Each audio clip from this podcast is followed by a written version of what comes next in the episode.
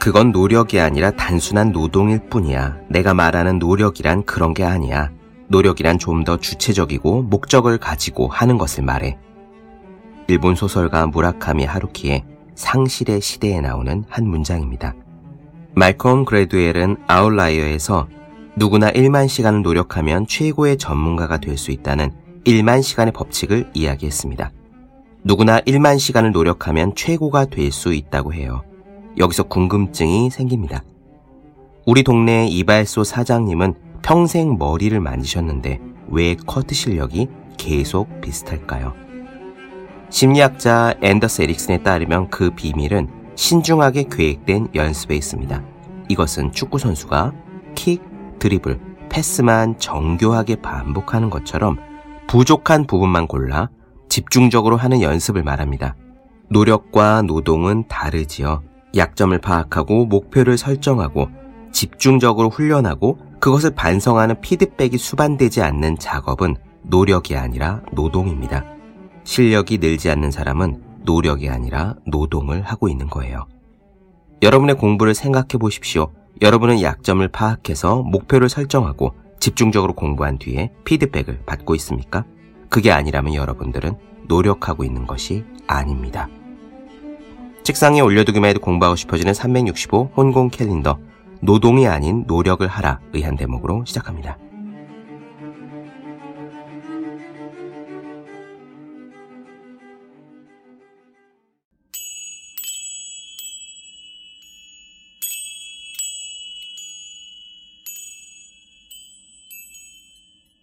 네, 안녕하세요. 본격 공부작업 팟캐스트 서울대는 어떻게 공부하는가 한지우입니다.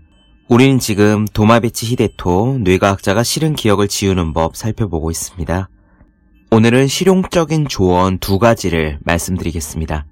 하나는 부정적인 생각을 끊는 법, 다른 하나는 후회를 줄이는 법입니다. 둘 다 굉장히 유용해 보이죠? 짧지만 정말 그렇습니다. 저도 이 부분을 읽으면서 고개를 끄덕끄덕 했어요. 먼저 부정적인 생각을 끊는 법입니다. 부정적인 생각을 하는 것, 즉 싫은 기억을 떠올리는 것은 측두엽 안에 저장되어 있는 여러 가지 정보를 해마가 끄집어내오는 거예요. 그때 편도체가 그 정보를 증폭시키고요.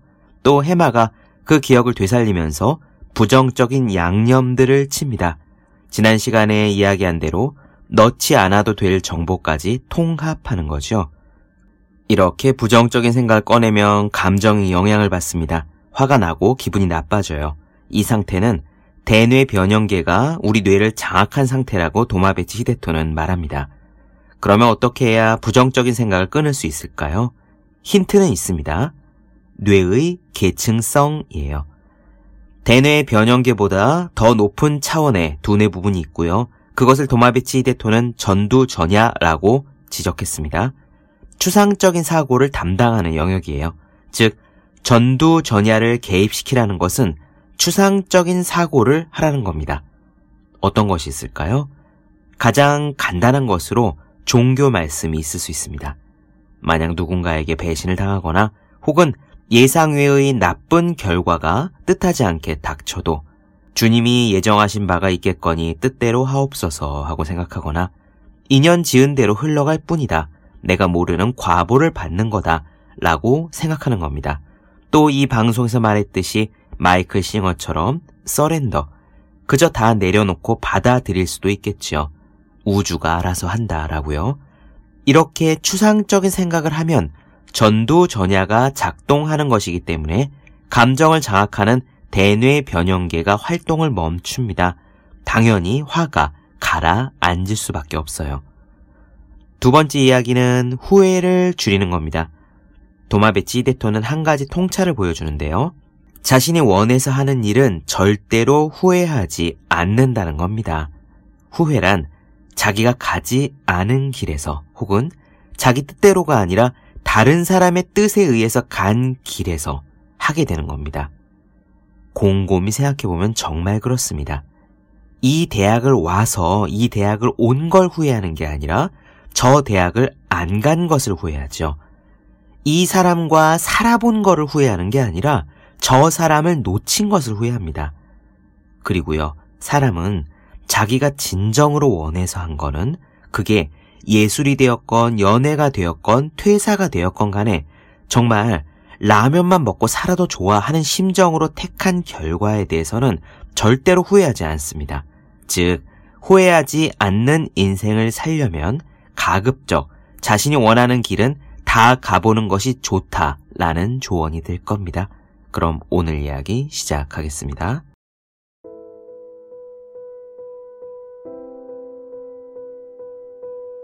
싫은 기억은 다루는 방법에 따라 얼마든지 자신에게 유리하게 통합할 수 있습니다. 조직에서 일을 하는 한 인간관계에서 힘들었던 기억은 누구나 가지고 있습니다. 공개된 자리에서 무시를 당했다던가 조직을 위해 명령을 따랐지만 허사로 취급당하는 일은 얼마든지 벌어집니다. 인간의 감정은 인간에 대해 일어납니다. 상대가 물건이라면 증오나 혐오 등의 감정은 일어나지 않습니다. 자연 재해의 경우도 웬만큼 큰 재해로 인한 패닉 상태에 빠지지 않는 한 그 기억이 인간을 장기간 괴롭히는 일은 드뭅니다. 감정이란 기본적으로 인간을 향한 것이며 인간 관계 속에서 강화되거나 약화됩니다. 그 중에서도 상대에 대한 분노의 감정은 이해가 일치하는 동료나 이해가 대립하는 적을 향하는 경우가 대부분입니다. 동료도 적도 아닌 상대에 대해 인간은 지극히 무관심해요. 특히 이해가 일치하는 상대로부터 당하는 배신에 유달리 취약합니다. 상대가 애초부터 적이라면은 나를 배신하거나 함정에 빠뜨리더라도 그건 기본적으로 예측한 범위 내의 일입니다. 예상한 일이 일어나면 기억에 저장하지 않는 것과 마찬가지로 감정에도 상처가 남지 않습니다. 그런데 같은 편이라고 생각했던 상대에게 배신을 당하면 참기 힘든 격한 감정이 솟구칩니다. 생각지도 못했던 일이기 때문이에요. 그 경험은 전두전야에 만들어진 빌리프 시스템에 어긋나는 일입니다. 그 후에 비슷한 일이 벌어지면 편도체는 해마에서 해당 기억을 증폭시켜 끄집어내도록 만듭니다. 그러면 저놈만은 도저히 용서할 수 없다라는 감정이 강화되죠. 이런 감정적인 기억을 진정시키는 것은 간단합니다. 상대가 어떤 사람인지 모른다면 곤란하지만 확실한 존재인 만큼 방법도 있습니다. 그 방법은 한 단계 높은 게슈탈트를 만드는 것입니다. 내가 사장인데 평소에 긍정적으로 생각하던 직원에게 회사 자금을 횡령당했다고 칩시다. 이럴 때 한 단계 높은 게슈탈트를 만드는 거예요.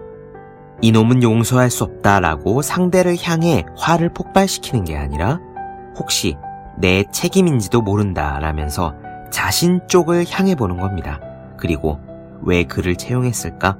다음에는 더 인성을 보고 사람을 쓰자라면서 사고를 예방할 방법을 생각하는 겁니다. 내 책임인지도 모른다 라고 시작하는 반성은 스스로를 객관적으로 평가하는 일입니다. 그것은 모두 전두전야에 의한 평가입니다. 이놈 용서할 수 없어 라는 감정의 게슈탈트에는 전두전야의 평가가 개입하지 않습니다. 그것을 그대로 유지하면 이런 경험 따위는 정말 싫다 라는 게슈탈트가 앙금으로 굳어지고 절대로 용서할 수 없어 라는 감정이 끝없이 되풀이됩니다. 반대로 왜 그런 일이 일어났을까? 혹은 그런 사고를 친 다음에는 어떻게 막아야 할까? 라고 스스로에게 물으며 전두전야를 움직이게 만들면 감정은 완전히 다른 양상으로 전환됩니다. 흥미롭게도 싫은 경험을 평가하고 반복적으로 전두전야를 움직이게 만들면 용서할 수 없다, 싫다라는 감정은 훌륭하게 진정됩니다. 한 단계 높은 게시탈트를 만들면 싫은 감정은 사그라지고 경험은 실패를 반복하지 않기 위한 그저 흔한 기억으로 변해가는 것을 충분히 이해할 수 있습니다. 이것이 감정적으로 싫은 경험을 트라우마와 장기 기억으로 만들지 않는 뇌과학적인 방법입니다. 사람은 자신이 원해서 선택한 일은 후회하지 않습니다. 후회가 일어나는 이유는 명확합니다. 그것은 자신의 선택으로 얻어진 결과가 아니기 때문이에요. 자기 선택이 아니라는 것은 타인에게 권유받거나 모두들 그렇게 하니까 혹은 그렇게 하지 않으면 남 보기에 안 좋아서 라는 자신 이외의 원인에 따른 선택이라는 뜻입니다. 무언가 중요한 선택을 실행할 때 우리는 대부분 마음으로부터 자신이 원하는 선택을 거의 하지 못합니다. 자신과는 다른 곳에 기준을 두어서 선택하고요. 그것이 기대와 다른 결과를 가져오면 실망하고 후회합니다. 이렇게 했으면 좋았을 걸이라는 결과로는 긴 인생의 시간축을 고려하면 그야말로 의미가 없습니다. 인생은 죽을 때까지 결과에 다다를 수 없는 사다리 타기 같은 것이니까요. 이미 말한 것처럼 가령 지금 원하는 결과를 얻을 수 없을지라도 10년 후나 20년 후 아니면 30년 후에는 역시 그게 옳았어 라고 생각하게 될지도 모릅니다. 결과의 실패에 대해서 괜찮다. 이것으로 조금 더 성공에 가까워졌어 라는 평가와 또 실패했어. 이대로라면 다음에도 어려울 거야 라는 부정적인 평가를 내릴 수 있겠습니다. 어느 쪽이 본인에게 플러스가 될지는 말하지 않아도 알 수 있죠. 자신이 자신에게 직접 내리는 평가인 만큼 스스로의 성장에 유리하도록 긍정적으로 평가하는 것은 지극히 당연하고도 건전한 방법일 겁니다. 그런데 대부분의 사람들은 이런 사고방식을 갖지 않습니다. 어떤 이유에서인지 일부러 자신이 불리하도록 부정적인 평가를 내립니다. 정말 불가사의해요. 왜 결과에 대해 일부러 나쁜 평가를 내리는가? 이유는 자기 능력에 대한 평가가 낮기 때문입니다. 이것을 인지심리학 용어로는 자기 효능감, 에피커시라고 부릅니다. 에피커시가 낮기 때문에 진심으로 원하는 것을 선택하지 못하고 그 결과를 받아들이지도 못합니다. 에피커시가 낮은 사람은 흔히 타인의 말이나 체면 혹은 상식에 의지해서 선택을 합니다. 남이 선택해 준 것이기 때문에 결과에 대해서도 잘 되었다라면서 환영할 수가 없습니다. 내 마음에서 우러나는 선택을 했다면 설령 결과가 기대에 못 미치더라도 그것이 최선이었다고 평가할 수 있습니다. 왜냐하면 자신이 판단한 선택은 본인으로서는 항상 최선의 선택일 것이며 최선의 선택으로 나온 결과 역시 본인에게는 최상이기 때문입니다. 즉, 자신이 진심으로 원해서 선택한 일은 후회의 감정이 일어나지 않습니다. 이것을 이해한다면 과거를 후회하는 일은 줄일 수 있습니다.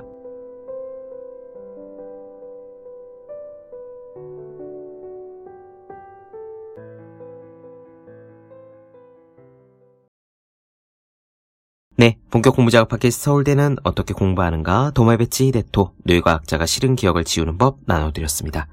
더 많은 이야기가 궁금하신 분들 질문사항 있으신 분들은 제 유튜브 채널 서울대는 어떻게 공부하는가 네이버 블로그 허생의 즐거운 편지 다음 카카오 브런치 한주 브런치 인스타그램에서 해시태그 서울대는 어떻게 공부하는가 검색해주면 좋겠습니다. 또 학생, 수험생, 취준생, 직장인 등 공부하시는 모든 분들을 위해서 어떻게 공부해야 효율적으로 공부할 수 있는지 설명한 혼자 하는 공부의 정석 그리고 책상에 올려두기만 해도 공부하고 싶어진 365 혼공 캘린더. 아직 읽지 않으셨다면 꼭 한번 읽어보셨으면 좋겠습니다. 분명 도움이 많이 되실 거예요. 그럼 오늘은 여기까지 하겠습니다. 전 다음 시간에 뵐게요. 여러분 모두 열심히 공부하십시오. 저도 열심히 하겠습니다.